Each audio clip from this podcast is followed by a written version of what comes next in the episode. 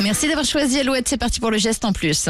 Alouette, le geste en plus. Et on parle du No Plastic Challenge qui est de retour pour sa sixième édition, Nico. Oui, depuis hier et pendant un mois, citoyens, entreprises et ONG volontaires s'engagent à réduire leur consommation de plastique. Alors cette année, l'événement s'inscrit dans un contexte particulier. La France accueille fin mai 175 États pour progresser sur un traité international contre la pollution plastique.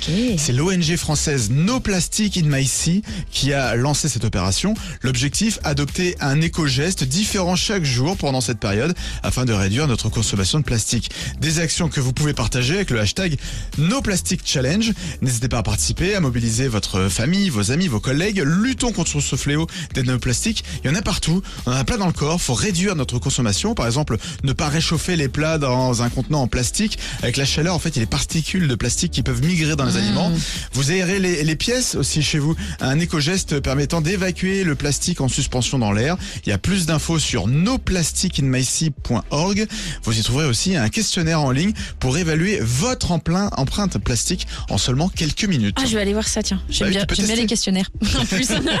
Il y, a, il y a 20 questions, c'est hyper rapide. Ok, hein, noplasticinmyc.org et l'actu en plus, le geste en plus que vous retrouvez, tout comme les autres chroniques d'ailleurs en replay sur alouette.fr. River, c'est le nouveau Miley Cyrus. Il est sur